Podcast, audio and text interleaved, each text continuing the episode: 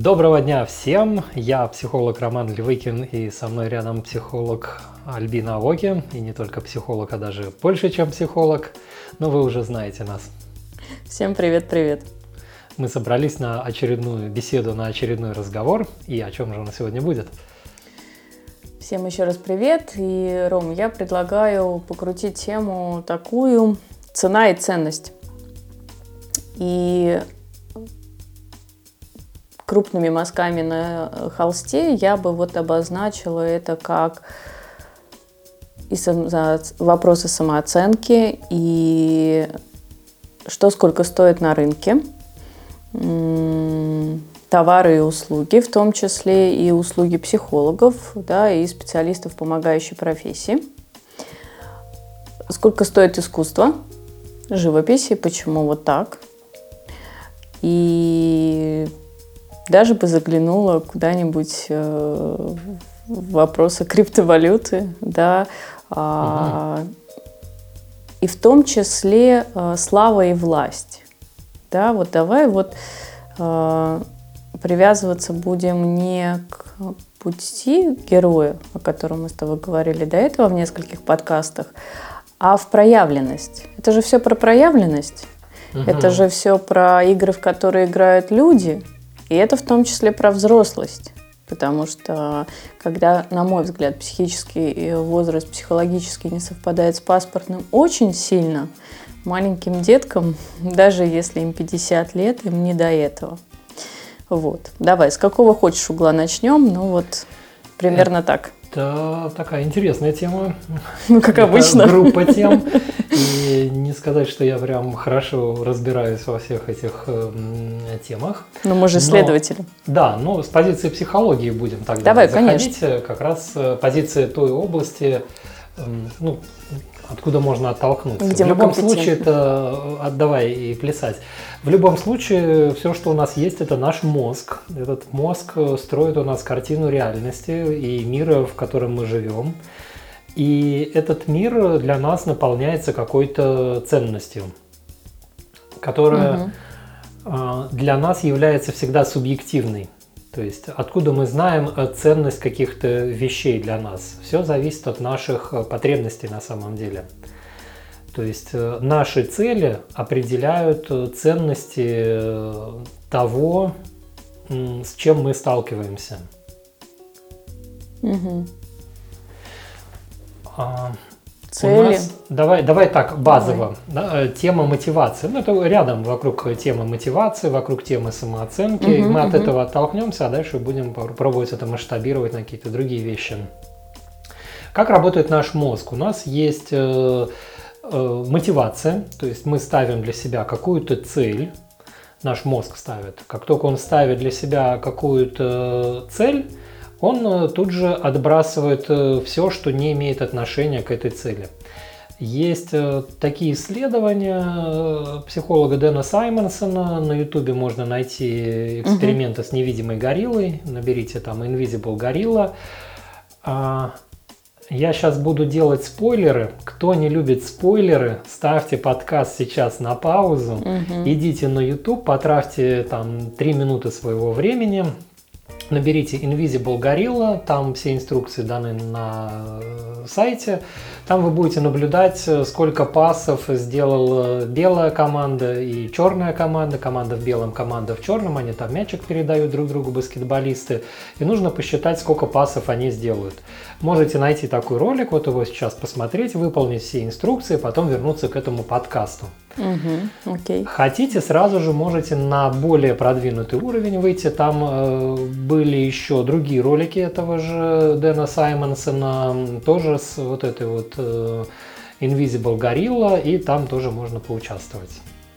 Теперь спойлеры. Давай. Э, пошли, да, я надеюсь, уже все посмотрели, вернулись и опыт получили. А, эта тема в психологии называется слепота к изменениям, то есть что мы так работает, наш мозг так работает, что он все время отбрасывает все лишнее. И тут еще задача, как это интересно, он определяет, а что лишнее, а что не лишнее. Угу. Да? То есть не лишнее – это то, что имеет ценность для нас. Так вот, в этом эксперименте люди сидят, и перед ними показывается короткий видеоролик тридцать секунд, в котором баскетбольная команда в белом и баскетбольная команда в черном, они перебрасывают друг другу мячики, и задание посчитать, сколько пасов сделает команда в белом. Ну, те, кто достаточно внимательны, те скажут там... тринадцать раз, по-моему, они передали. Мячики или мячик? Мячик. Один. Там, угу. там один мячик в белом команда использует, а другой мячик в черном. То одновременно. Там, одновременно. То есть да. в поле два мячика, да. две команды. Да. Ну, то есть, есть определенная трудность. Но большинство внимательных людей скажут, что там тринадцать раз они передали пас и все нормально. Хорошо. Но дальше вопрос задают. А вы видели гориллу? И люди такие думают, так, какая горилла? Им показывают заново этот же фрагмент тридцатисекундный. Оказывается, что пока они считали количество пасов, как там передается все это мячиком, человек в костюме гориллы выходит лунной походкой прямо в центр экрана, становится, останавливается, машет рукой и уходит также весело дальше. И люди его не замечают. Угу. Большинство людей, то есть как показывают исследования, большинство, большинство людей не замечают. Кто-то, может быть, заметил эту Invisible Gorilla, потому что это, как следует из названия, да, ищи Invisible mm-hmm. Gorilla. Поэтому для таких людей, которые думают, что они молодцы, они, молодцы, они выше всех, для них Дэн Саймонсон сделал другой ролик, где также команда в черном и в белом передают друг другу мячик, и люди считают, горилла выходит, все такие, да, да, вот горилла, я ее увидел, но при этом не замечаю, что на фоне там цвет занавесок поменялся с красного на зеленый, там какой-то член команды в черном там ушел из кадра, заменился на другого, ну и так далее, еще там масса всяких там мелочных изменений. Mm-hmm. Это данность нашего мозга. Мир очень сложно устроен. И ресурсов нашего мозга не хватит для того, чтобы э, во всей сложности все время воспринимать мир. Поэтому он всегда упрощает картину мира, оставляя для восприятия только то, что имеет э, к делу отношение. Если человеку дали задание посчитать, тест на внимательность, посчитать, сколько пасов сделает команда в белом, это становится значимым для человека. Вот моя цель, я должен считать, сколько пасов передадут, я буду самый наблюдательный. Ты знаешь, мне сейчас это напомнило наш предыдущий подкаст про мышление мужское и женское. И вот... Женщины, наверное, ну вот они же в расфокусировке, да, вот мышление uh-huh. женское, они как раз-таки заметят занавесочки, а пасы, может быть, не досчитают, да? А мужское мышление, оно вот именно, ну, пасы сказали посчитать, значит, посчитать, и да, фокусировка да. будет очень узкая, да. Uh-huh. Да, то есть еще важно все-таки как маскулинная, феминная установка. Да, да. И да, то есть э, человеку дали задачу, надо считать пасы, он считает пасы, при этом гориллу он отбрасывает, поскольку это не имеет отношения к пасам. И суть в том, что это не просто такой, знаешь, фокус. Вот ролик нам такой показали, что вот как забавно нас обманули, провели вокруг пальца. Ничего подобного. Это так работает наш мозг все время, просто круглосуточно. Он так все время работает, отбрасывая все лишнее. Соответственно, вот у нас появляется ценность. Ценность – то, что связано с нашими целями. То есть у нас есть какая-то цель, в зависимости от цели мы выстраиваем значимость каких-то объектов в мире, и тогда они для нас имеют какое-то значение, положительное или негативное. Угу. А вот вопрос, как ты считаешь, ценность и цели, что первично? Цели первичные, то есть у нас есть ближе какая-то ну, цель, я, которая да. связана угу. с нашими потребностями, а ценность – это уже э, то, что мы будем приписывать определенным объектам. По-моему, этот пример у нас был в подкасте, но еще раз, э, хороший пример, да, чего мне не произнести его несколько угу. раз. Э, вот мы с тобой сидим, у нас есть дверь, угу. и сейчас мы можем ее воспринимать как что-то очень хорошее. Потому что она закрыта, и она делает нам тишину для записи нашего с тобой подкаста. И тогда э, ценность этой двери, значимость, э, как чего-то хорошее, как то, что нам нужно. Но если в этой комнате начнется пожар, и нам нужно будет срочно выбежать, то тогда значимость этой двери будет совсем другая. Это будет уже что-то мешающее, что-то негативное, потому что ее нужно открыть, и она нам заслоняет выход. То есть один и тот же объект может иметь разную ценность в зависимости от цели. Но это, это если момент. Объект наделять ценностью, и тогда, если объекты меняются, ну там ценности меняются, есть же и субъекты, правильно? Да, да, и субъекты. И это уже следующий. Это тема отношений. Отношения и самооценки. И не каждый еще в своих отношениях будет видеть человека как субъект. Да. Да, может видеть просто как функцию. Угу, да, привет, обслуживающего партнера, да. А, но есть же ценности такие, которые, ну, не меняются. Например, у людей есть ценность, не знаю, там, семейные отношения, семья. Угу. Это ценность. Угу. И цели могут меняться, а ценность остается на всю жизнь.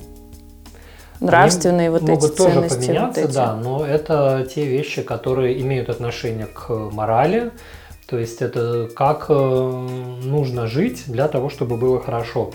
Это выбор. Такие принципы.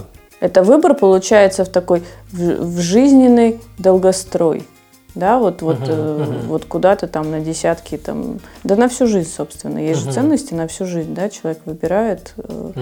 а цели, они могут быть краткосрочные. Они могут диктоваться теми или иными потребностями, которые у нас есть. Ну, что определяет? Ну, тогда получается... Я, знаешь, что сейчас нащупываю? Связку между целями и ценностями. Угу. Потому что ценность – это такое что-то, вот действительно, это как выбор, да? Ну, я не знаю, там, быть собой или казаться, да, там, не знаю... идти в проговаривание с партнером ртом, как в, как в коммуникации, или, не знаю, сбегать в какие-то измены, например, да, идти в проявленности или нет, работать, не знаю, по душе или продаваться, ну, в зависимости от, понятно, убеждений, опыта, страхов. Человек бессознательно делает тот или иной выбор, но если у него есть опыт психотерапии, саморефлексии, он уже примерно понимает, что mm-hmm. вот стоп-стоп, лучше вот сейчас это разгребать, да, чем потом это как снежный ком накапливается. Это тоже про ценности, но ну, на основе опыта. Mm-hmm. И вот интересно еще покрутить вот э, цели и ценности, потому что если мы определяем цели, это что? Да? Ну, например, там, я хочу построить дом. Это uh-huh. цель. Uh-huh. И если я себе такую цель ставлю, то как я к этому приду, в принципе, не важно. Как? Через ипотечную там, стройку, закажу в строительной компании, мне будут строить такой дом или такой дом. А, это будет модуль дом или, там, не знаю, mm-hmm. каркасный дом или спиноблока дом. Вот. Вот это уже наполнение. Да? Что? Mm-hmm. Не сильно важно. Так или иначе, когда фокус внимания есть на как, mm-hmm. на цели, человек так или иначе придет. В бизнесе то же самое. Команда, я ставлю задачу, цель вот такая у нас. Как вы к этому придете? Креативно. Да, ваша ну, там, задача, если мы не говорим про угу. ну, какую-то деструктивно-агрессивную модель, да, поведения руководства, а, а все равно ставя задачу, да, команде и, и, там, или какому-то отделу, проговаривая, что, ребята, вот мы идем в эту точку, то команда все равно в эту точку, ну, как правило, приходит. Угу. Какими способами, сколько они продадут, как они продадут. А вот ценности для меня это уже вне формы, как бы за пределами этих целей. Но, наверное, эти ценности все-таки тоже как-то влияют на эти цели. Они связаны, да. Здесь, смотри, если у нас есть цель построить дом, ну такая достаточно высокая цель, она может распадаться на вложенные цели, там, цель взять ипотеку для того, чтобы... Это решение взять... уже. Ну, это решение, да, но это все равно, то есть ты решаешь там взять ипотеку, но это определенная еще процедура, да, дойди до банка, договорись. Но это уже задача. Это задача, да. То есть, ну, задачу можно видеть как сопутствующие для какой-то цели, которая у тебя есть. Угу. А можно видеть задачи, можно назвать другими целями, потому что для той или иной задачи есть свои подзадачи. Ну, скажем, угу. тебе надо построить дом, для этого задача взять ипотеку. Купить но взять землю. Ипотеку, это что же можно разложить, да, там, дойти до банка, как да. дойти до, до банка, шаги. Ты тоже да. можешь это разложить задача. Эти шаги. Да. Ну и так далее. Ты можешь вот эту этажерку, иерархию раскладывать. Дом тоже это не конечная цель, скорее всего. Если человеку задавать вопросы, для чего тебе дом? Угу. Кто-то скажет там для безопасности, угу. кто-то скажет для понтов, кто-то еще угу. что-то скажет. То и есть... это будет ценности, получается? Нет, это будет цель верхнего уровня, цель а. верхнего порядка. То есть я, когда работаю с людьми, то есть очень важно проработать вот эту тему целеполагания, то есть что у человека там с целями и как, ну то есть чтобы он, чтобы была ясность, куда человек вообще хочет двигаться.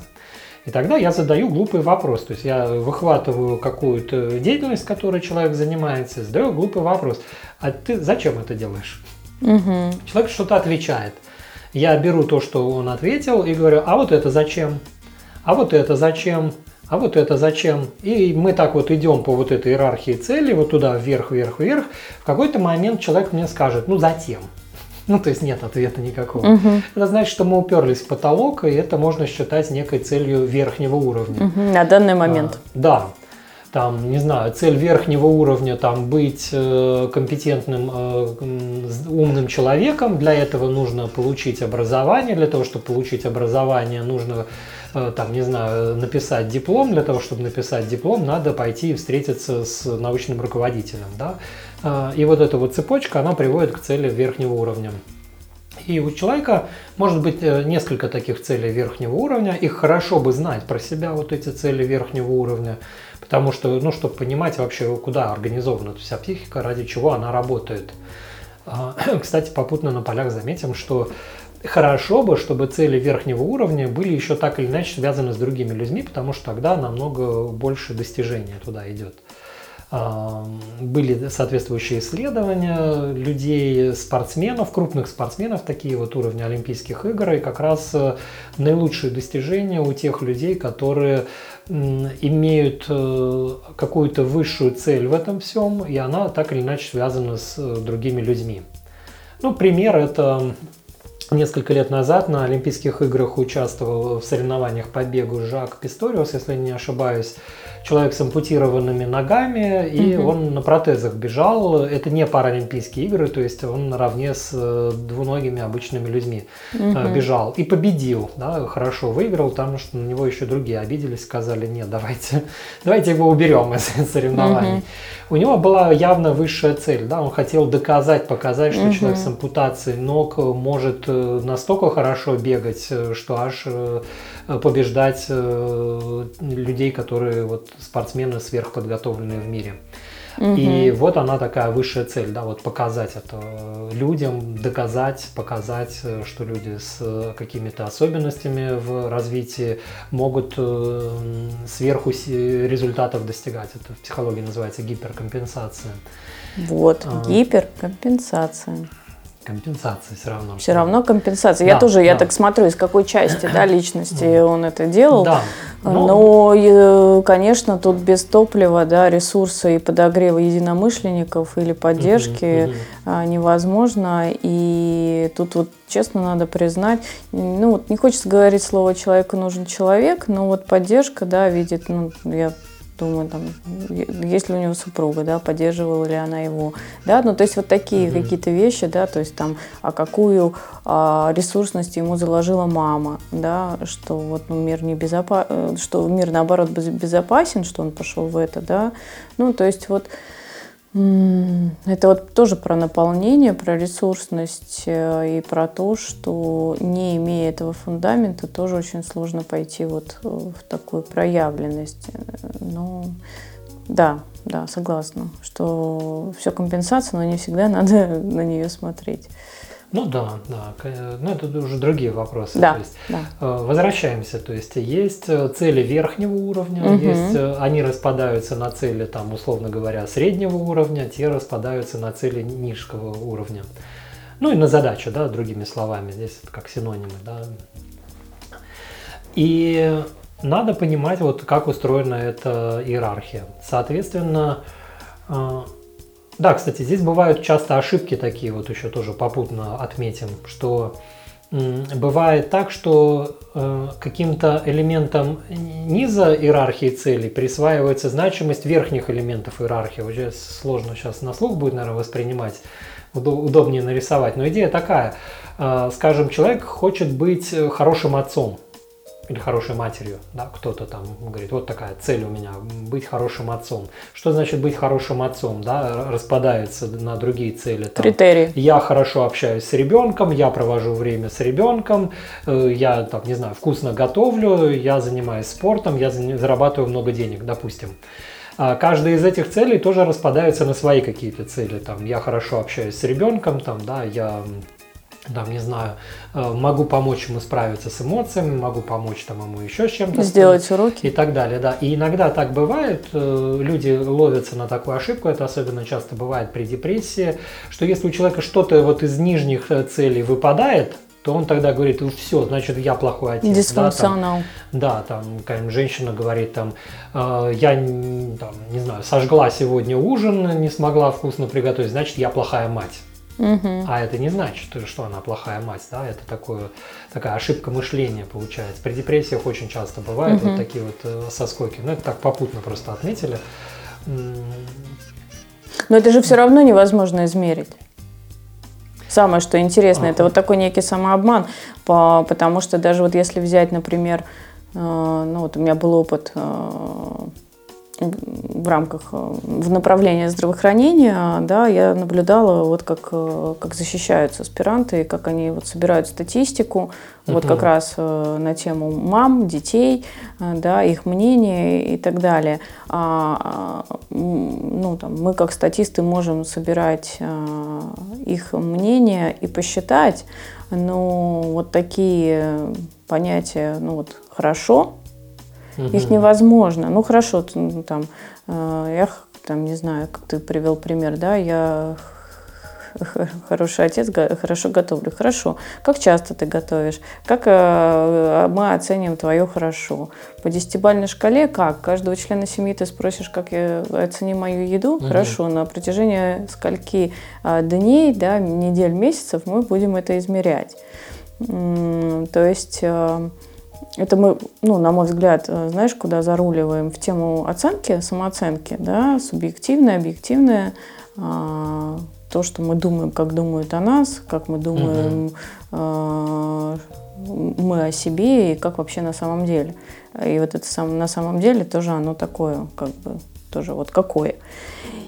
И вот здесь вот э, все равно не измерить, ну, на мой взгляд. Мозг может измерить, а по факту нет. И тоже, по-моему, в каком-то подкасте говорила, да, что в педиатрии есть четыре коридора, таблицы, четыре графы, четыре градации развития ребенка по весу и росту. Угу. Да, и несмотря на то, что есть конкретные критерии, что если там в первой полосе, в первом центиле или в последнем э, находится ребенок, это не значит, что у него какой-то вот совсем патологический гормональный сбой. Да, это основа на то, чтобы ребенка отправить к врачу, дальше уже эндокринологу, но по факту, может быть, это даже... ну, необъяснимой причиной, да, и это может быть временная история, даже на психосоматическом уровне, да, у него в доме такая ситуация, что он через тело там как-то компенсирует. И я к тому, что даже если мы попытаемся это посчитать, мы все равно выйдем на не- неисчисляемое. Uh-huh. И вот это вот хороший папа, там, не знаю, там, много зарабатывает денег, много это сколько? Ну, mm-hmm. вот, вот ну, самооценка, давай. Ты сюда и подвела, что все субъективно-то все равно. И вообще mm-hmm. объективного-то в мире очень сложно добиться как-то чего-то. Ну, это вот физика пытается у нас, как наука, двигаться в сторону максимально объективного понимания мира. И математика. И, и то большие сложности, да. Mm-hmm. Ну, в смысле, как много подвижек, да, но все равно очень-очень много вопросов. Так, так вот, есть у нас цели. Сейчас мы до самооценки дойдем. Когда у нас есть цель, она распадается на ряд вложенных целей для угу. нас. И дальше мы начинаем стремиться к этой цели. У нас есть какая-то программа действий, которую мы себе намечаем, и нам кажется, что таким образом мы придем к желаемому результату. Дальше мы пытаемся двигаться по этой программе действий к цели. И на пути нам встречаются какие-то препятствия или, наоборот, помощники. Здравствуй, путь а, героя. Ну, путь героя еще не так сразу начинается, но вот здесь вот он ну, как бы может начаться. Фрактально, да, да. Как фрактал. Потому что ты начинаешь двигаться к своей цели. Если что-то тебе на пути попадается, что помогает тебе двигаться туда, это задействует систему удовольствия в мозге, угу. и это как бы должно подкрепить твое Кайфушка, поведение, конечно. Твое движение туда. Грубо говоря, ты голодная, ты съела кусочек пирога и думаешь, как хорошо, как много удовольствия, хочу еще. То есть вот так вот оно работает. Оно как бы создает тебе положительные эмоции, чтобы ты продолжала двигаться туда, куда двигалась. А есть что-то, что наоборот мешает нам, mm. и тогда оно вызывает у нас негативные эмоции. Тогда мы начинаем злиться, обижаться, раздражаться, бояться и так далее. То есть это что-то, что сулит нам неудовольствие. И у нашего мозга есть основные такие две положительные системы награды и две отрицательные. Положительные – это удовольствие в настоящий момент мы можем испытывать, mm-hmm. реакция насыщения. Ну, ты голодная, да, и вот ты ешь, да, вот ты mm-hmm. испытываешь удовольствие от того, что в данный момент удовлетворяется потребность, все, тебе не надо больше искать еду. Шутки в моменте – это тоже про это, mm-hmm. да? Да, в диалогах. Да, mm-hmm. и потом есть еще система обещания награды, то есть ты награду еще не получила, mm-hmm. но ты понимаешь, что сейчас ты сделаешь вот эту последовательность действий и будет награда. Система обещания как бы вот этой награды. Mm-hmm. Положительные Маяк. Две. Mm-hmm. И по аналогии есть две отрицательные. Тебя, ты можешь испытывать наказание в данный момент, наказание как неудовлетворение каких-то твоих потребностей или всех, то есть в данный момент тебе плохо, скажем, тебя бьют. И это не удовольствие. Или это система обещания наказания. То есть тебя в данный момент не бьют, но ты чувствуешь, сейчас будут бить. Давай это раскроем немножко, потому что это такая сложная для понимания тема. Есть... Это же не в детстве родители будут бить, это же про какие-то обстоятельства, про большие фигуры. Ну да, это как мы начинаем понимать, как нам двигаться в мире. То есть у нас есть система обещания удовольствия, система удовольствия, система наказания, система обещания наказания, примерно так. Ну, обещание наказания, например, это какие-то более высокие проценты на ипотеку от банка, да, если угу. там какие-то сроки потеряешь или да, еще что-нибудь, да. да? А система наказания – это, например, там, э, не знаю, пошел в первый банк, что-то там, так сложились обстоятельства, что что-то не сделал вовремя, и в силу этого там, банк тебе отказал, да? Угу. В моменте. Да. Вот пример. На Петроградской стороне собираются ввести платную парковку. С первого июля я посмотрела вчера. С первого июля две тысячи двадцать третьего года, да, на случай, если вы в другом году слушаете. И в данный момент еще парковка бесплатная.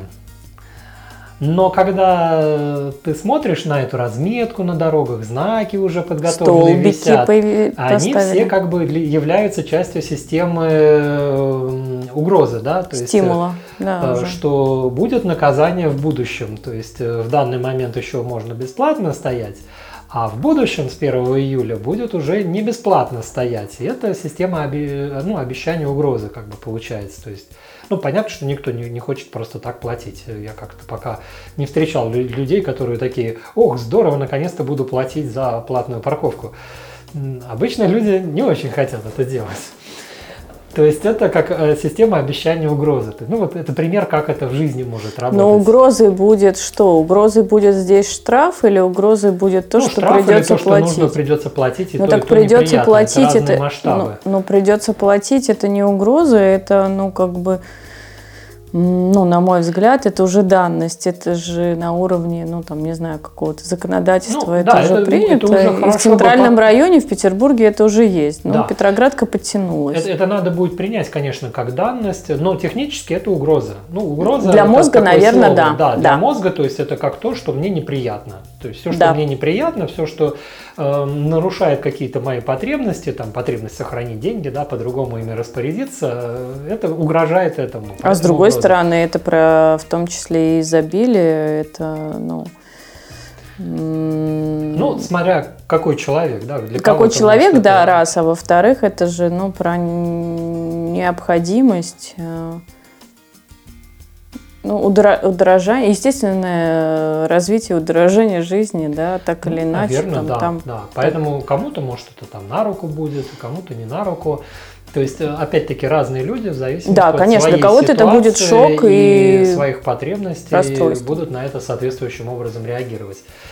Вот, соответственно, когда у нас есть цель, мы начинаем двигаться к этой цели угу. по заранее намеченному плану, и наши эмоции, которые связаны вот с этими там угрозы или там угу. удовольствия шатаются какие-то, шатаются, и тем самым наши эмоции нас направляют, корректируют наши действия по отношению к нашей цели. То есть это такая полярность получается, полярность, да? да? Даже и... А, и это угу. такая штатная история. То есть есть цель, у меня есть план действий, я двигаюсь в соответствии с своим планом действий. Если я нормально дошел до своей цели и ничего там по пути не, не возникло неожиданного, то эмоции мне на этом пути не нужны. Если я двигаюсь к своей цели и по пути все-таки что-то неожиданное возникает, что мне так или иначе нравится или не нравится, то меня начинают эмоционально корректировать по отношению к моей Кто? цели. Что? Внутренняя работа мозга, да? То есть она как бы корректировка такая. Что первично получается? Ну, первично получается обстоятельства внешние, а эмоции у нас уже вторичные, внутренние, как отзеркалка того, что да, происходит. Да, это всегда реакция на восприятие. А восприятие, напомню, оно у нас тоже связано с определенными рамками, возвращаемся к невидимой горилле. Да, то есть, как мы видим мир, да, мы же его тоже... А, да, шить дело мы умеем. Да, шить дело мы умеем. Поэтому mm-hmm. тут тоже большие вопросы к нашему восприятию. Ну да, эмоция mm-hmm. – это реакция на внешний мир или, в принципе, на то, что попадает в наш мозг. Я когда работаю с людьми с визуализациями, с воображением, то есть человек в кабинете сидит и с закрытыми глазами что-то там представляет, и эмоции настоящие появляются, там и слезы могут быть, mm-hmm. и все что угодно, mm-hmm. да, хотя внешне ничего не происходит. Все происходит во внутренней жизни, и мозг реагирует на вот эту внутреннюю жизнь. Угу. Вот, по, по, по поводу пути героя, то есть вот как устроена эта схема теперь. Есть, допустим, человек, есть цель, к которой я движусь, если я движусь и нормально своим планом достигаю своей цели, то все нормально, а если я не могу достигнуть этой цели и никак не могу достигнуть, то мои эмоции будут экстремальными, и здесь для меня начинается как раз путешествие героя. Угу. Обыденный мир – это и есть мой способ, как я хочу достигнуть цели. Я хочу достигнуть так, для меня здесь все ясно, все понятно, а если неожиданно ситуация разворачивается совсем другим образом и оказалось, что я вообще как-то не так на все это смотрел, добро пожаловать в путешествие героя. А, а это, Обыден... батюшка, тренируйте вариативность. Ну вот для этого, да, надо учиться, путь героя. учиться этому, да, да, да, учиться проходить этот путь героя. То есть вот он начинается в тот момент, когда я вынужден править полностью свою картину мира. Тогда и все, что я настроил, я деконструирую и пытаюсь понять, как же мне на самом деле надо смотреть, чтобы я мог достигать своих целей. Угу. Ну, это мы загнули с тобой. Я прекрасно тебя понимаю, но я прекрасно понимаю путь, который должен пройти человек, чтобы это понимать. Mm-hmm. Понимаешь, да? Вот, потому что вот... Как-то я давно изучаю людей, вот, честно говоря, с самого детства. У меня уже с детства были многие вопросы, как бы, почему именно так люди живут, mm-hmm. а почему именно так вот происходит в мире.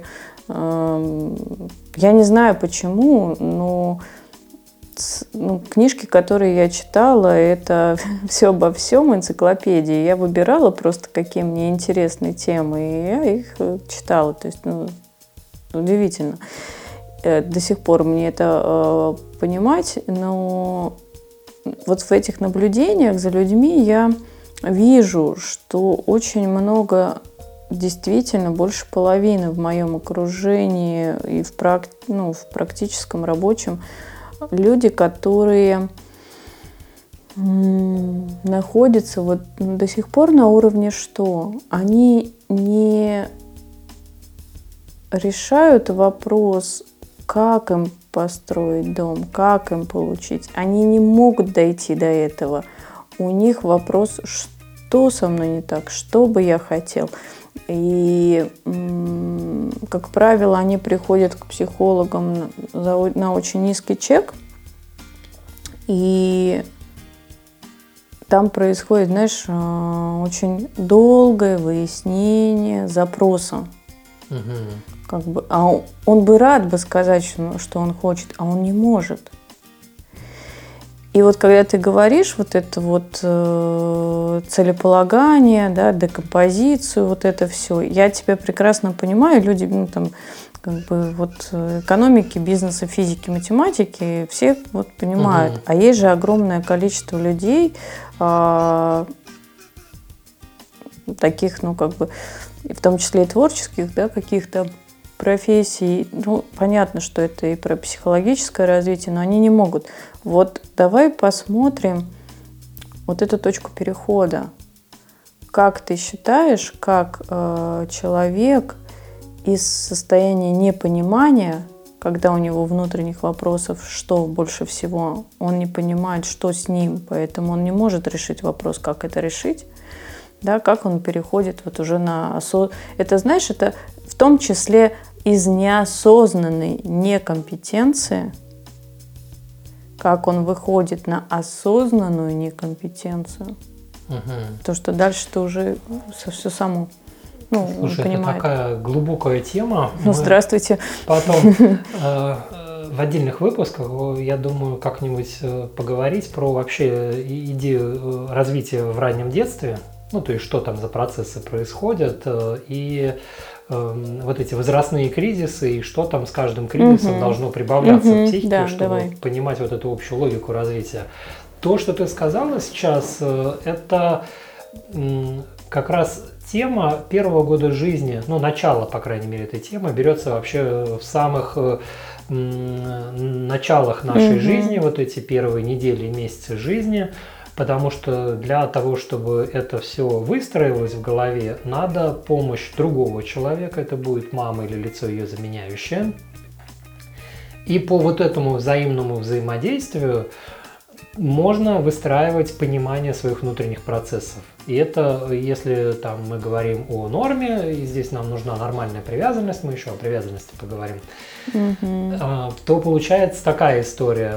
Ребенок, новорожденный такой вот ребенок, он испытывает какие-то дискомфорты или комфорт, да, у него mm-hmm. изначально вообще просто два глобальных состояния, mm-hmm. состояние глобального комфорта и состояние глобального дискомфорта. Mm-hmm. Что с ним происходит, он не знает, ни от чего комфорт, ни от чего дискомфорт. Он еще ничего не знает, даже мир-то воспринять тоже, тоже не может, потому что он не знает, как надо смотреть на мир, чтобы воспринимать мир надо еще натренировать систему восприятия свою, то есть, чтобы понимать, что именно нужно выхватывать в мире. Ну, подумай сама, в наши уши попадает просто какая-то сложная звуковая волна. Пойди разберись, где одно, где другое mm-hmm, в этой mm-hmm. волне, которая наложена. Я этим вот в аспирантуре как раз занимался слухозрительным там, вот, восприятием mm-hmm. слабослышащих детей. А в глаза тоже нам попадает, в общем, свет, да, какая-то световая mm-hmm. волна. Что-то нам попадает. И в, поди в этом разберись, где, что и как. Да? То есть это надо научиться видеть объектный какой-то мир, отдельные ну, это объекты это выхватывать. Mm-hmm. Дети еще это не могут mm-hmm. сделать. Ну и, в принципе, никакого понимания нет. Но ребенок что-то делает. Рукой там махнул, вот он лежит, рукой, ногой махнул, еще что-то сделал. А мама или лицо ее заменяющее, ну, про норму опять-таки говорим сейчас, она отзеркаливает как бы этого ребенка. Угу. Она говорит: ой, а у кого это хорошие такие пальчики, у кого это такие хорошие глазки, угу. А мы где-то в подкастах говорили и, об этом. И так далее, да. Первых. И ребенок через это все угу. начинает ухватывать какое-то понимание себя. Концепция тела, у него есть тело, и это хорошо, маму это радует, еще какие-то вещи. Или там ребенок плачет, а мама ему говорит: о, да ты проголодался, вот, держи, поешь. И он ест, и ему становится хорошо. И всякие такие вот подобные опыты, они дают связку для ребенка, что вот мне было плохо, а это, оказывается, я был голодный. А теперь мне было плохо, а это, оказывается, мне холодно. Угу. Или а вот теперь мне было плохо, а это, оказывается, я описался.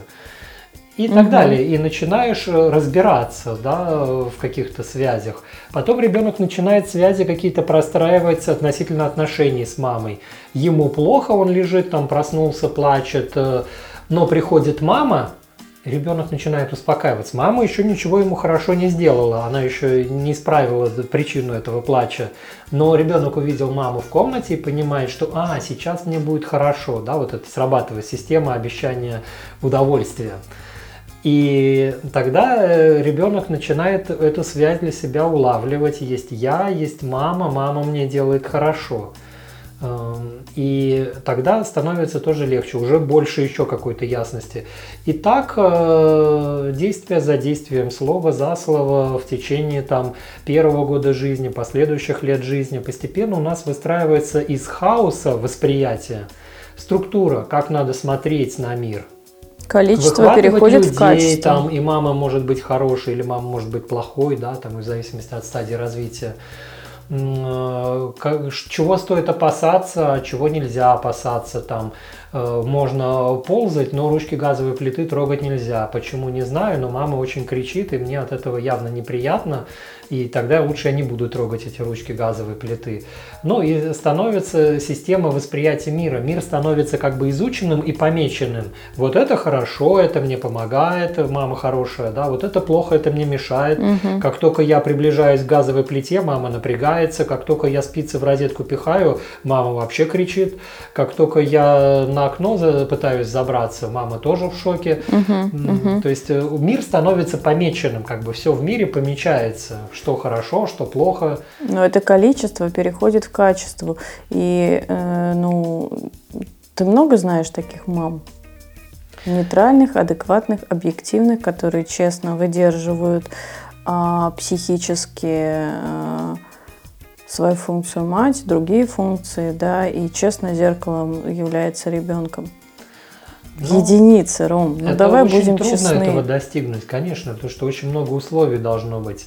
Условия, касаемые, в принципе, организации жизни этой самой матери, то есть чтобы она могла себе позволить по времени это участие, внутренняя зрелость определенная, чтобы она могла ориентироваться и понимать, что там вообще происходит с ребенком. Хорошо. С точки зрения пользы для наших слушателей, те, кто мамы малышей, особенно грудного возраста, или те, кто планирует быть мамами, как бы вы знаете, что делать, да, в школу мам. На основе вот как минимум этой информации, да, это, мы уже это не раз обсуждали, и вообще это, про это много кто и так говорит, просто как лучик внимания. А, на мой взгляд, очень важно здесь э, побыть э, в такой теме, а если нам всем там тридцать, сорок, пятьдесят, и не было у нас таких мам, и сложно нам а, в, в каких-то вопросах ипотеки, проявленности там, и в отношениях, угу. то получается, ну, на мой взгляд, это а, быть иногда а, мамами между партнерами, да, между там, супругами, да. Как, хотя быть мамой это антисекс, да, но с другой стороны это про душу, это про сердце и про любовь. И э, в отношениях, э, даже в дружеских, если нет вот этого принятия и позволения быть уязвимым, да, то ну, как бы нет безопасности, нет вот, ну, вот этого развития. То есть все равно в отношениях человек так или иначе допитывается, если у него этого как бы не было, этой опции в детстве. И второй вариант – это психолог, который тоже является такой иногда закрывающей функцией мамы. мамы. Мы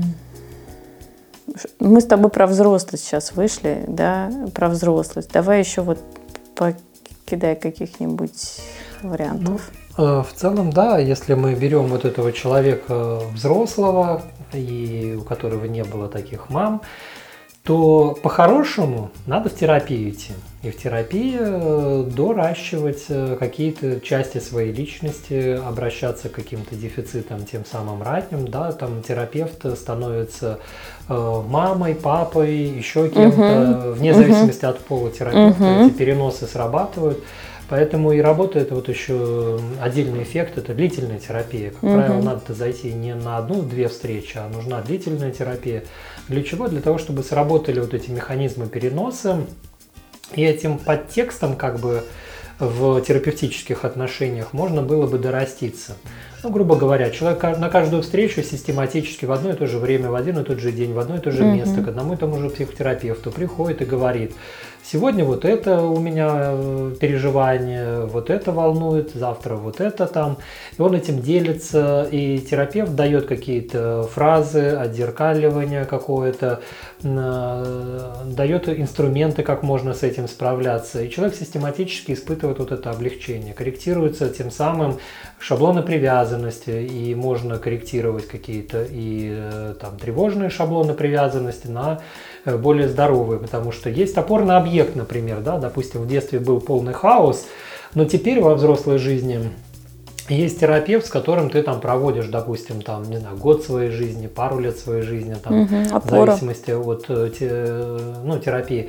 И это выстраивает определенную опору, да, есть определенная стабильность. Я знаю, что меня будет угу. терапевт мой ждать в этом месте, в это время, и мне будет хорошо, будет облегчение такое. И это систематически происходит, правятся вот эти шаблоны привязанности, организованности становится больше, то есть тогда хаос меньше затапливает, то есть наш мозг все время пытается справиться, сбежать от хаоса, он вызывает много тревоги.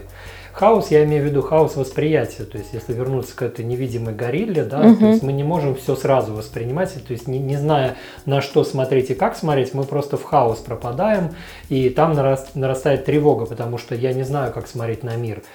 Чтобы было меньше тревоги, надо знать, как смотреть на мир. И для этого надо понять, во-первых, какие цели, потому что это определяет то, как смотреть на мир, а дальше нужна адекватная картина мира. И это то, что, по идее, строится вот в условиях такой терапии. Ну хорошо, если не про терапию, да, вот не дойти человеку до терапевта, но есть э, варианты, всякие книги, статьи хотя бы. А, вот слушайте наш подкаст, там мы тут вот, наша цель-то все равно еще, кроме того, что поговорить, еще э, дать какую-то полезную информацию, от которой можно оттолкнуть свое mm-hmm. мышление, поразмышлять о себе, о своей жизни. И самое лучшее, это если у вас запускаются какие-то собственные мысли и комментарии относительно всего сказанного нами, то милости просим, делитесь этим в комментариях. Mm-hmm. А, ну, то есть это внутренняя работа, которая идет. Она может запускаться таким подкастом, она может запускаться какой-то книгой или статьями. Ну, главное, кормить свой мозг какой-то информацией, которая будет его развивать, которая будет помогать ему двигаться вперед, задумываться о чем-то, а не какой-то простой информации, которая не связана вот с этими темами развития. Ну и да, надо некоторые вещи желательно понимать, что если вы уже выросли и стали взрослым человеком, то у вас уже сложился определенный личностный тип. Он просто так без терапии уже не поменяется. Равно как и если вы выросли, у вас сложился определенный тип привязанности. То есть это mm-hmm. как мы строим отношения, чего мы ждем от отношений со значимыми близкими людьми. Ну, во взрослом возрасте это наш партнер. И если этот шаблон привязанности сформировался, он сам уже случайно там не поменяется ни на что. Для этого нужна уже терапия. То есть некоторые вещи делаются только в терапии. Угу. Некоторыми вещами удобно заниматься там, в терапии, групповой, допустим, терапии, удобно заниматься социальными вопросами, то есть вопросами и, типа «я и другие», да, как я в социуме себя ощущаю, проявляю. То есть не все можно сделать самостоятельно. И, как правило, люди, которые пытаются все самостоятельно, там, мне терапевт не нужен, я сам все справлюсь, дайте мне там правильную информацию или еще что-то, это и есть люди, как правило, с нарушенным каким-то типом привязанности, э, который и перестал надеяться на другого человека. И просить помощи. И просить помощи, да. И как ты правильно сказала, да, то есть вот как у нас вот это формируется восприятие, оно формируется через другого человека. Другой человек нам помогает понять, как мы смотрим на мир, что мы там в нем видим, и куда и как нам это все корректировать. Побыть зеркалом. Да, поэтому нужно зеркало, да, поэтому часто психолог-то нужен не как какой-то всезнающий человек, такой эдакий мудрец, который рассказывает, как правильно, да, нужно, чтобы он просто помог разобраться в том, как человек видит, что видит, и на основе этого можно уже там корректировать. Слушай, да я знаю достаточно много пар, которые друг другу являются зеркалом. И как может быть хорошим вот ресурсом, они... но нередко так бывает, что в партнера мы находим себе человека примерно на, с теми же примерно трудностями в развитии, угу. что и наши собственные. И, грубо говоря, человек с нарушенным стилем привязанности найдет себе в партнера чаще всего человека тоже с нарушенным угу. стилем привязанности. И вместе им будет довольно тяжело, ну, отзеркаливать хорошо. Но если они психологически подкованы, понимают, что делают, они могут это делать. Да, если у каждого из них еще есть психолог.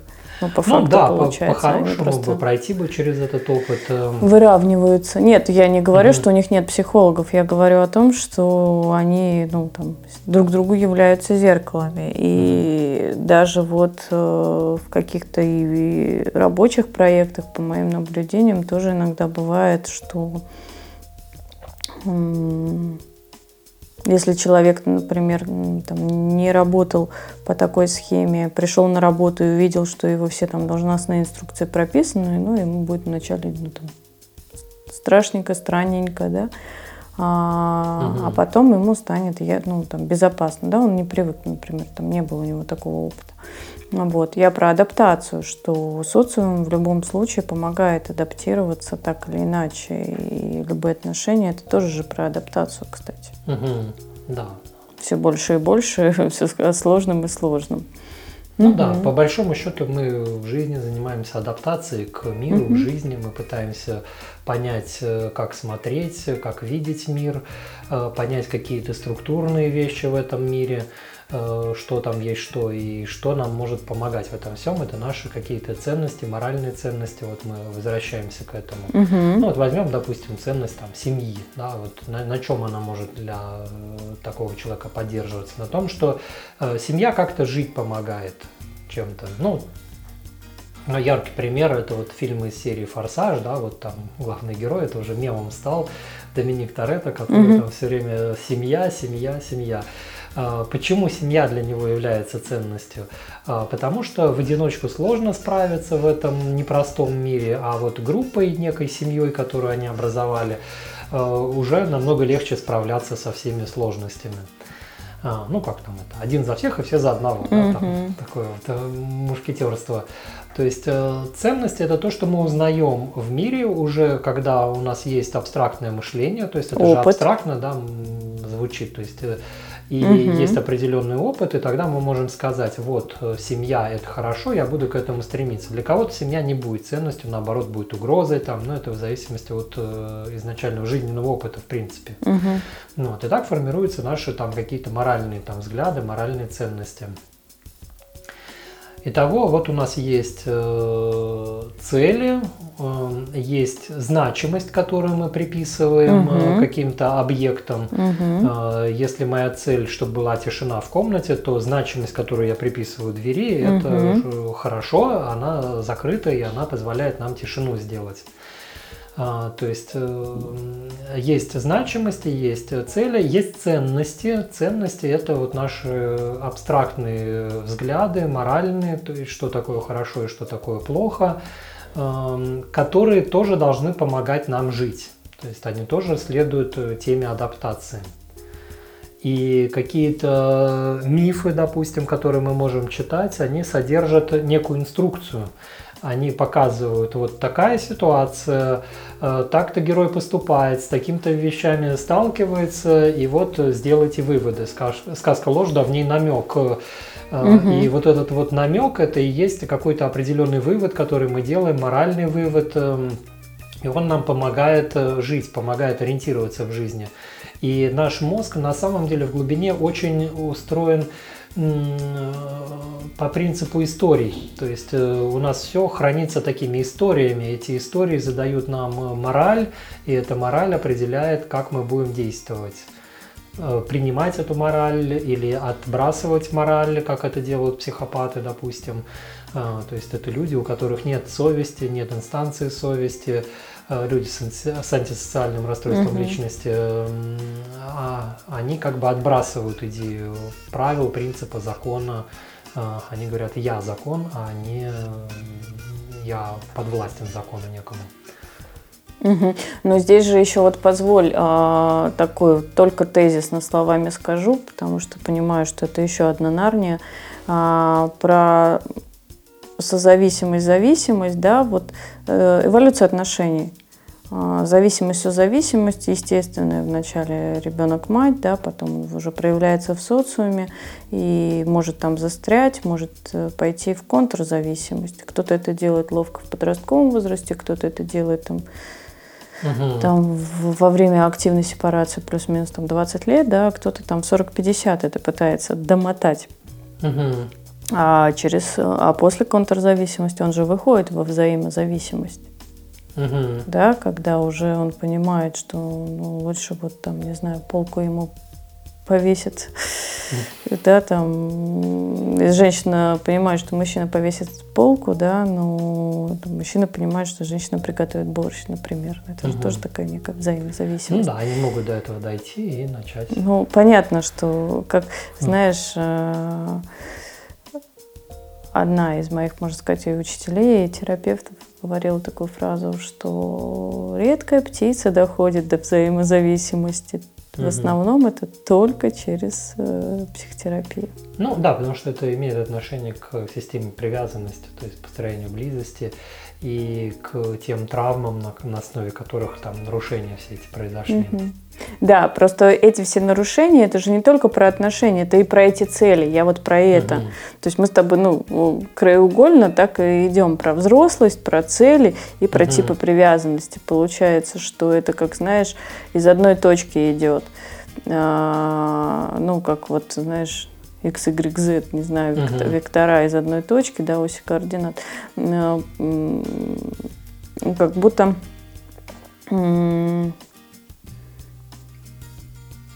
Хочешь, ну вот повзрослеть, да, так скажем, там вот э, э, выстроишь механизм взросления, улучшатся отношения и скорректируются типы привязанности, и также вот параллельно, да, там к своему дому ты будешь приходить, ну какой-то цели, mm-hmm. неважно, там бизнес, деньги, да, это все про, ну вот это взаимо дополняемые. Это угу. вот такая вот алхимия, можно сказать, такая психическая, социальная, угу. если можно так завернуть. Слушай, удивительно, что мы с тобой вот дошли до вот как-то вот именно этой точки, да, внутренней, угу. а не внешней. Хотя, когда я тебе э, забрасывала вот эти темы, я думала, что мы с тобой м, покрутим внешне. А, э, про цену и ценность давай вот просто вот такими тоже вот тезисами про то, сколько стоят услуги людей, почему они разных э, таких диапазонов, э, mm-hmm. да, здесь деньги как маркер тогда будут, как средство измерения, mm-hmm. да, того или иного опыта человека в математике, да, как градация. Вот как вот это происходит? Давай. Ну, наверное, вот вводим понятие «цена». Угу. Надо было заранее загуглить, что такое цена. Ну, погуглить. Но в целом цена – это, наверное, сколько рыночное что-то может стоить. Средняя температура на, на Какая-то на средняя температура, да, на болоте. Ну, условно говоря, бутылка воды стоит пятьдесят рублей. Почему? А какая ценность? А искусство? Картина? А, ну, вот сейчас подожди, вот до искусства отдельно дойдем, потому что это другая совсем категория. Хорошо, машина. А, бутылка воды пятьдесят рублей, она может быть для меня дорогой, если у меня много воды. А если я в пустыне, и я уже там умираю, и мне нужно попить, то я за нее могу гораздо дороже отдать. В общем, сколько скажут, столько и заплачу. Угу. Ну, это про ценность. Того, это, да, то есть цена связана с ценностью, и она может тоже в зависимости от этого рыночно меняться. Я к этому. А искусство тоже интересная же вещь. Искусство, во-первых, это продукт времени другого человека, то есть, ну, например, там картина какая-то, чтобы нарисовать картину, это художнику надо как минимум потратить кучу времени на нарисование, рисование этой картины. Покупая картину, я покупаю как бы еще время этого человека. Плюс сам-то я так нарисовать не могу. Да? А психолога ты покупаешь, ты не покупаешь время его? Ты тоже его я покупаешь? Я тоже его время покупаю, да, да, то есть. И это время продается, ну, за какую-то стоимость, за какую я смогу договориться с этим психологом. И разные психологи тоже могут иметь разную стоимость своих услуг. И эта стоимость будет определяться еще и м- потребностями. И потребностями, и качеством определенным, то есть, которое дает этот самый психолог. Который как работы. Измерить?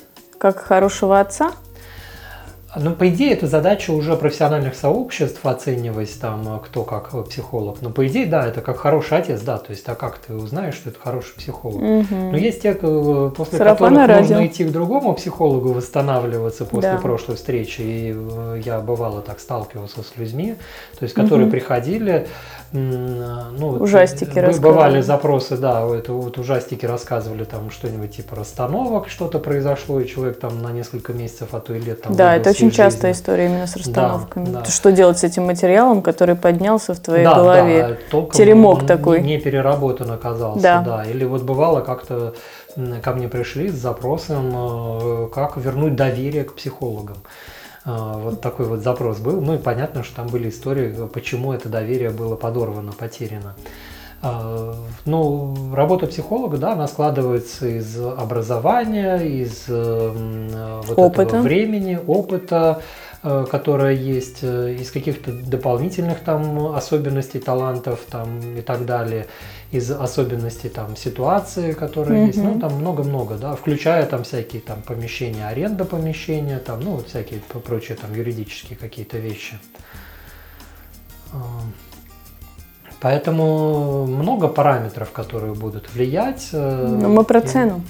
Просто смотри, это, есть, это про цену, есть да. разные варианты. Если мы возьмем там средняя на м- температуру по палате, да, там, я не знаю, э- три тысячи рублей в час, да, угу. ну, вот такая, не знаю, там, средняя российская цена будет. Угу. Если мы возьмем там мегаполисы Петербург, Москва, средняя там цена будет, ну не знаю, там шесть тысяч рублей, да, потому что очень много приезжих и демпинга на рынке, но и есть много профессионалов, у которых высокий чек, да, да там, если мы посмотрим там, не знаю, более там какие-то узкие сферы, там, не знаю, бизнес-психологи, да, там уже десяточка будет, да, например, там телесно-ориентированная терапия, ну вот так же, как бизнес, да, наверное, вот примерно вот так вот будет, а, а то иногда и, по, и повыше, ну хотя нет, наверное, это в балансе, но можно, знаешь, там, например, посмотреть от м- платежеспособности клиентов, если мы всех потенциальных клиентов а, спросим, ребята, если вам нужен психолог, сколько вы готовы за это заплатить? И они тебе скажут свои цены. Угу. Если мы возьмем группу психологов и скажем, ребята, вы хотите, чтобы вам сколько платили? А, и если мы их попросим а, не конечную стоимость сказать за час, а цену, да, а попросим их, а посчитайте, сколько вообще ваша жизнь стоит? Ну, вот сколько mm-hmm. стоит ваш бензин, там, не знаю, прогулки, одежда. Ну, вот, вот ровно настолько, сколько вы удерживаете эту емкость. Да, раз, ну, там, нужны вам выходные, суббота, воскресенье, окей, пятидневка. А давайте разделим. В день получится вот такая сумма. Да, там, mm-hmm. вот, а вот она с реальностью, там, бьется или не бьется. И вот это интересно покрутить, потому что я прекрасно знаю, да, там, чеки на психологию, там, не знаю, шестьдесят сто тысяч рублей, угу. абсолютно это, это реально, это пользуется спросом, да. Есть, не знаю, там, и за три тысячи это тоже реально и пользуется спросом. Угу. Но с мотива... ну, даже вот с финансовой точки зрения это большая емкость. Мы, я понимаю, мы подступаемся к такой другой теме, можем ее, ну, как бы перекинуть на, на следующий подкаст. Угу. Но вот сейчас мне, знаешь, такая метафора пришла в голову, что в мире параллельно, одно... ну, параллельно одновременно несколько миров. Угу. Тут даже не хочется делить как-то на социум, да, там как в «Титанике» разные палубы, да, и да. все они параллельно. Вот. А то, что вот получается разные реки. Разные, да. Возвращаемся к «Невидимой горилле». Давай. Есть мир, где мячик перебрасывают две баскетбольные команды, есть мир, где идет горилла, есть мир, где висят занавески и ну, так ты далее. Завернул. Да, ну, я грубо понимаю. говоря, да. да, это все один большой сложный мир. А то, как мы на него смотрим, это зависит уже от того, что у нас там в голове находится. Это очень красиво ты сказал, потому что это очень хорошо может вдохновлять людей на общение и отношения. Угу. Да, на красоту коммуникации. Угу. Да, да, получается. Хорошо сказал, да? Да, да, да, да. Но... Это просто про то, что если, например, есть у человека положительный опыт, пусть он пять раз это видео посмотрит. Угу. Но в одном формате он увидел гориллу, в одном формате, в другом формате он увидел мячики или один из мячиков, да, да? А шторку красную, шторку. Это просто моя вот самая любимая тема – зона ближайшего развития. Угу. Я вот просто настолько м- м- получала разный опыт и обжигалась, когда там эвигей, давайте сейчас поставим такие масштабные цели, да, мы сейчас, ну, то есть, как ребенок учится ходить, и сейчас он такой, я сейчас побегу, да, да, да. Ты можешь в голове думать, что ты побежишь, но по факту, дай бог, ты там... опираясь на что-то, пойдешь. Вот, и получается, что, ну, и... Как правило, развитию мешает тревожность, а тревожность снимается через ясность. Ну, вот это мои механизмы работы с людьми и вообще любой коммуникации с людьми, отношений с любыми людьми. И из зоны ближайшего развития можно, ну, как бы коммуницировать. И так получается, что если человек не удерживает в фокусе внимания не то что одновременно, но и параллельно там хотя бы два фактора, да, там мячики и гориллу или мячики угу. и шторы, да, то даже насмотревшись на несколько, несколько раз под разным фокусом внимания, у него открывается вот такая емкость, да, некая, угу. ну, спектр э, реакций разный, и это про красоту внутреннего мира. Угу. Это вот, это, знаешь, к чему это пришло? Это про антирасщепление, про то, что, как правило, да, когда у людей нарушена коммуникация в отношениях, и мы спрашиваем, да, там, ну, не спрашиваем, выходим даже, наверное, если это про длительную терапию, про краткосрочную спрашиваем, да, там, про какие-то отношения с родителями, да, там, характеризуйте их, например, то, как правило, на первых сессиях мы услышим, да, там, что там, мама или папа, или очень плохая, или очень хорошая, да, то есть некое угу. такое расщепление, да, или партнер, бывший муж, да, он там вот такой-то, такой-то, такой-то, да, а когда уже вот э, есть опыт умещать, принять, угу. отгоревать э, вот этого все вот ой-ой-ой, какой он, да, и вспоминается уже хорошее, часть, да, жизни, красота отношений, то в целом потом вот так вот горизонтально получается целый спектр. Угу. Это, это получается, что цена и ценность может быть любой. Да, так и есть. В зависимости от того, в какой реке ты живешь, какие у тебя убеждения и какие у тебя цели, что ты хочешь. Угу, угу. Ну и, соответственно, и то, что ты будешь видеть, какие ценные ценности, будет определять содержание твоего мозга, твоя картина мира и твои цели, которые есть, и то, то, что ты знаешь о мире. И получается, что, как бы это жестко не звучало, если у тебя нет целей, рядом с тобой обязательно найдется человек, кто тебе их продиктует. Это да, это классика. Тут уж в гадалки не ходи. Да, спасибо. Да, я думаю, мы здесь подошли к хорошему финалу да, сегодняшнего да, выпуска. Да, сегодня очень так да, мягонько. Спасибо тебе. Спасибо всем. И что, будем прощаться тогда. Да. Всем пока. И это, до новых нам... встреч. Да, до новых встреч. И, пожалуйста, делайте там лайки и репосты, потому что я Альбине пообещал, что наш подкаст будет неплохо развиваться и без рекламы, что я пытаюсь доказать, но что-то пока без репостов да, заказчиков это не идет, мы да. не покупаем, да, да, да. клиентов да, да. мы не покупаем. Поэтому все, все что идет, все, это что развивается, ценность. Это чисто да, вот этим вот кругом людей, которые слушают. Поэтому если вы можете как-то поспособствовать в распространении, то поучаствуйте в этом, будет здорово. До распространения, ладно, вы еще материалы подкиньте для вопросов, потому что когда мало обратной связи, мы не понимаем, что вам понравилось, что вам не понравилось, куда бы вы хотели наше внимание обратить, потому что мы э, строим наши подкасты, на мой взгляд, как голограмма, да, то есть мы даем теоретическую базу, мы даем практическую базу, свой опыт. Мы делимся эмоциями. В прошлый раз мы, ну, в прошлый подкаст мы вот ну, как эмоционировали на таких интересных темах. И тем самым являемся зеркалом и вам. И у вас тоже запускаются свои процессы, да, психические, своя рефлексия. И об этом можно написать. Это же тоже такая терапевтическая история. И дальше ее можно продолжать уже в более узких темах. Пока мы очень широко идем. Потому что у нас спектр профессиональный очень широкий, очень много инструментов, которыми мы пользуемся в работе с клиентами. Вот. Но если вам кому-то захочется что-то очень узенькое, мы можем рассмотреть ваши предложения, ну, да, постараться да, быть в теме более узко. Почему нет? Поэтому это такие наши пожелания. Спасибо вам огромное за то, что слушаете. Пока-пока. Да, до новых встреч. Пока.